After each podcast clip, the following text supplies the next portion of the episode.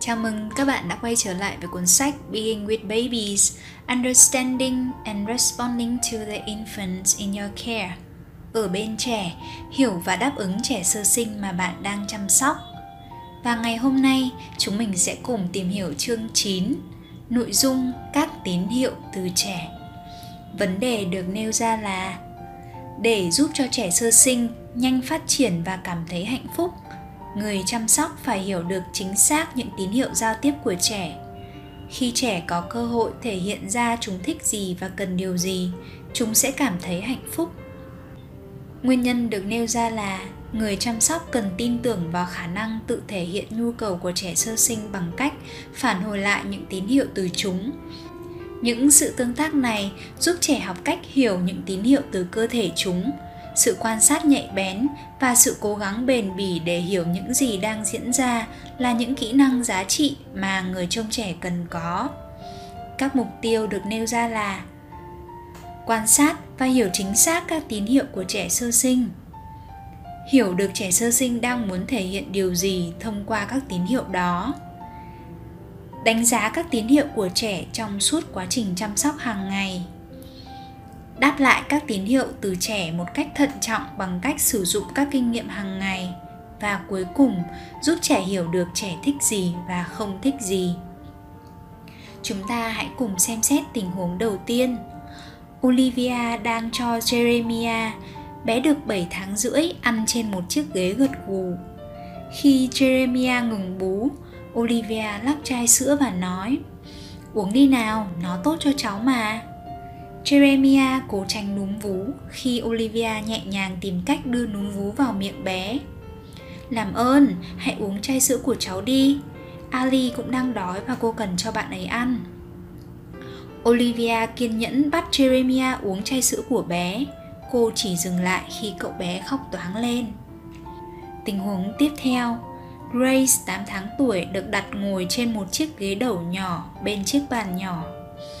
Iris, người trông trẻ, ngồi đối diện với bé. Đồ ăn và thìa được đặt trên bàn để bé nhìn thấy. Vẫn còn đồ ăn trong đĩa khi Grace bắt đầu rời bàn. Iris hỏi: "Cháu đã ăn xong đậu Hà Lan của cháu chưa, Grace?" Grace dừng lại và nhìn Iris. Lúc này, Iris đưa cho Grace một thìa đầy đậu Hà Lan. Grace quay mặt đi.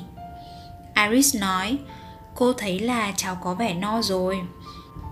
Iris đặt thìa đậu xuống và bảo Grace đưa tay của cô bé cho cô. Iris lấy khăn lau tay cho bé và nói: "Cô cần lau tay cho cháu."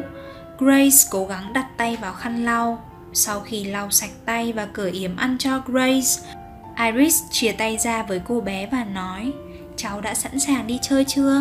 Cô dẫn cháu sang phòng chơi nhé." Grace dang rộng tay ra với Iris.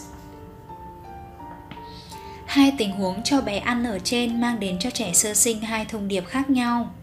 Ở tình huống thứ nhất, Olivia đáp lại Jeremiah dựa trên nhu cầu của chính cô. Jeremiah được khuyến khích uống bình sữa mà cậu bé không muốn uống. Cậu bé cố gắng tránh chiếc bình. Khi Olivia khăng khăng bắt Jeremiah uống sữa, cô đã bỏ qua những tín hiệu từ Jeremiah. Những tín hiệu quan trọng truyền tải nhu cầu và sự mong muốn của cậu bé. Chỉ khi người trông trẻ nhận biết được và đáp lại những tín hiệu từ bé, những nhu cầu của bé mới được đáp ứng và chúng mới cảm thấy người lớn hiểu chúng. Chú ý đến những tín hiệu từ bé. Những tín hiệu như bé thích cái gì hơn phản ánh nhu cầu và mong muốn của bé. Những tín hiệu trẻ đưa ra là cách chúng thể hiện chúng đang cần gì. Khi những tín hiệu đó bị lờ đi, trẻ sẽ hiểu là những gì chúng muốn không quan trọng. Điều đó cũng có nghĩa những gì cơ thể chúng thể hiện ra với chúng là không đúng. Việc đó làm trẻ cảm thấy mơ hồ, từ đó trẻ sẽ học cách bỏ qua tiếng nói của cơ thể. Kết quả là trẻ sẽ dừng đưa ra các tín hiệu. Ở trường hợp của Jeremiah, cậu bé sẽ học cách không tin vào những gì cậu bé cảm thấy cần cho cơ thể mình. Bạn rất dễ quên đi hoặc không đủ nhạy cảm để nhận ra những nhu cầu và mong muốn của trẻ sơ sinh. Những phán đoán của bạn có thể không chính xác khi bạn không quan tâm đến các cột mốc phát triển của trẻ. Bạn cần quan sát các dấu hiệu của trẻ và liên kết chúng với những kinh nghiệm sẵn có để phán đoán một cách đúng đắn. Nếu bạn hiểu được sở thích và những nhu cầu cá nhân của trẻ, bạn hoàn toàn có thể hiểu được chúng muốn nói gì với bạn thông qua các dấu hiệu từ chúng. Việc dành thời gian để quan sát và đánh giá nhu cầu cá nhân của từng bé là điều rất khó thực hiện được ở nhà trẻ. Nhưng các bé sẽ hạnh phúc và phát triển nhanh hơn khi người lớn nhận biết và hiểu chính xác các tín hiệu của chúng. Điều này có thể thấy rõ trong tình huống khi Iris chú ý đến các phản ứng của bé. Khi Grace quay mặt đi khỏi đĩa đồ ăn, Iris nhận ra đó là cơ hội để hỏi xem cô bé đã ăn xong chưa. Iris xem như những tín hiệu và hành động của Grace nói lên rằng cô bé đã hài lòng. Iris dựa vào những thông tin và sự hợp tác của bé để xác định điều gì đang xảy ra. Bằng cách đó, cô hiểu được những hành động của Grace. Khi những hành động và tín hiệu của Grace phát ra được hiểu đúng, người trông trẻ có thể áp dụng sự chăm sóc nhạy cảm hơn. Khi đã có một mối liên hệ chung, có thể áp dụng cách chăm sóc riêng biệt và cụ thể với từng bé. Nếu bạn hiểu sai các tín hiệu, bạn sẽ không phân tích được các hành động của trẻ sơ sinh. Thử xem tình huống sau đây. Bé Cole 7 tháng rưỡi thường khóc khi bé được thay tã mặc dù không có vẻ gì là bé bị đau. Điều này làm người trông trẻ của bé bối rối. Cole không thể tự ngồi dậy hay bò. Người quản lý và người trực tiếp chăm sóc Cole đã cùng thảo luận về những hành động của cô bé. Quản lý hỏi cô trông trẻ những chuyện gì đã xảy ra với Cole. Cô nói cô nghĩ rằng Cole là một đứa trẻ lười vận động thôi. Người quản lý đáp lại, tôi chưa từng thấy đứa trẻ sơ sinh nào mà lại lười cả, chúng đều thích di chuyển. Họ cố gắng cùng nhau tìm ra lời giải đáp về các hành động của Cole. Sau hàng loạt cuộc kiểm tra đánh giá của các bác sĩ nhi khoa và sự kiên trì của người mẹ, Cole được chẩn đoán là bị nhiễm một loại virus ở xương. Quá trình điều trị kéo dài trong vòng 6 tháng. Nếu người lớn không cố gắng tìm hiểu nguồn gốc của vấn đề, Cole sẽ không thể đi lại được như bây giờ. Cố gắng hiểu các quan điểm của trẻ sơ sinh, điều gì khiến chúng cảm thấy hài lòng, sở thích của chúng là gì.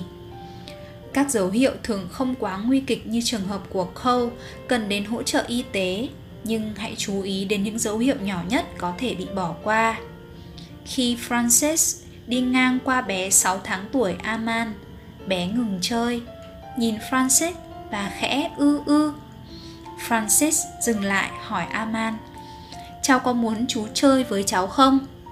Frances ngồi cạnh cậu bé và Aman tự bò vào lòng Frances ngồi. Trường hợp của Cole là một ví dụ về cách người lớn hiểu sai những gì họ thấy đang xảy ra với trẻ sơ sinh. Để tránh việc hiểu sai các tín hiệu từ trẻ sơ sinh, hãy cố gắng đặt mình vào địa vị của trẻ. Điều gì khiến chúng cảm thấy hài lòng? Sở thích của trẻ là gì? Cách duy nhất để trả lời những câu hỏi đó là thông qua các kinh nghiệm chăm sóc từng bé và quan sát bé càng nhiều càng tốt. Để trẻ tham gia vào các chương trình chăm sóc hàng ngày, có nhiều lý do cho việc người lớn quên mất không cho trẻ sơ sinh được trở thành một phần trong quá trình chăm sóc của chính chúng. Một lý do có thể kể đến là cách bạn sắp xếp thời gian và các việc phải làm. Thông thường, bạn thường hoàn thành các việc này một cách vội vã và chăm sóc không được bao gồm trong chương trình. Việc yêu cầu một đứa bé sơ sinh giúp đỡ bạn sẽ làm mất nhiều thời gian hơn bình thường. Một lý do khác nữa là cách bạn tin tưởng vào khả năng của trẻ sơ sinh. Đôi khi, những việc bạn làm cho bé sẽ dễ hơn là bạn và bé cùng nhau làm. Bạn làm luôn việc cho bé sẽ đỡ tốn thời gian hơn, nhưng nó có thể ảnh hưởng đến sự thấu hiểu của bạn về những nhu cầu cá nhân của bé. Tránh được những lỗi này trong các thói quen chăm sóc trẻ, bao gồm cả việc ăn uống, bạn sẽ có một khoảng thời gian tuyệt vời để tiếp thêm nhiên liệu cho mối quan hệ của bạn và bé. Khi người chăm sóc và trẻ thực sự vui khi ở bên nhau, những khoảnh khắc thú vị sẽ xảy ra. Cho phép trẻ được làm một phần trong quá trình chăm sóc mình là một điều rất quan trọng. Hãy xem những thái độ sau đây để nhắc nhở việc chú ý đến những tín hiệu từ trẻ và đáp lại những tín hiệu đó. Thứ nhất, trẻ phụ thuộc nhưng vẫn có thể tự lo được cho bản thân. Thứ hai, trẻ thích được tự lập. Thứ ba, người chăm sóc cần thời gian đến quan sát trẻ trước khi đáp lại các tín hiệu từ trẻ. Thứ tư, người chăm sóc cần chậm lại và chú tâm vào việc đang làm. Thứ 5, người chăm sóc cần để trẻ tham gia vào mối quan hệ. Thứ 6, mối quan hệ trong quá trình chăm sóc cần sự tham gia từ cả người trông trẻ và trẻ. Trẻ có khả năng trong từng giai đoạn phát triển của chúng. Những hành vi trên tạo nên thái độ hỗ trợ cho sự tương tác nhằm tôn trọng trẻ và cho phép trẻ cùng hợp tác trong quá trình chăm sóc, bằng cách để cho trẻ trở nên chủ động trong những trải nghiệm hàng ngày. Bạn sẽ tạo cho chúng cơ hội để làm quen và đáp lại. Kết quả là trẻ sẽ cảm thấy hài lòng và chúng hiểu rằng chúng đóng góp một phần quan trọng trong mối quan hệ với người chăm sóc chúng. Việc đáp lại những tín hiệu của trẻ giúp cho người lớn có được những thông tin quan trọng để mang đến cho trẻ sự chăm sóc kịp thời. Hãy tin là trẻ có thể nói chính xác cho bạn biết chúng cần cái gì. Điều này chỉ có thể xảy ra khi bạn chịu khó dành thời gian quan sát. Để trẻ có thể giao tiếp với bạn, cần cho chúng thời gian để thể hiện ra điều chúng cần. Khi bạn cho trẻ thời gian, những tín hiệu của chúng sẽ là những đầu mối có giá trị. Điểm quan trọng là, bằng cách quan sát và phân tích các tín hiệu từ trẻ, bạn có thể đáp lại chúng theo những cách thích hợp để chúng cảm thấy mình là người quan trọng trong quá trình chăm sóc. Các giải pháp được đề ra. Thứ nhất, đáp lại các tín hiệu và sở thích của trẻ để hỗ trợ cho các nhu cầu cá nhân của chúng. Thứ hai, giao tiếp để quan sát và phân tích các tín hiệu từ trẻ.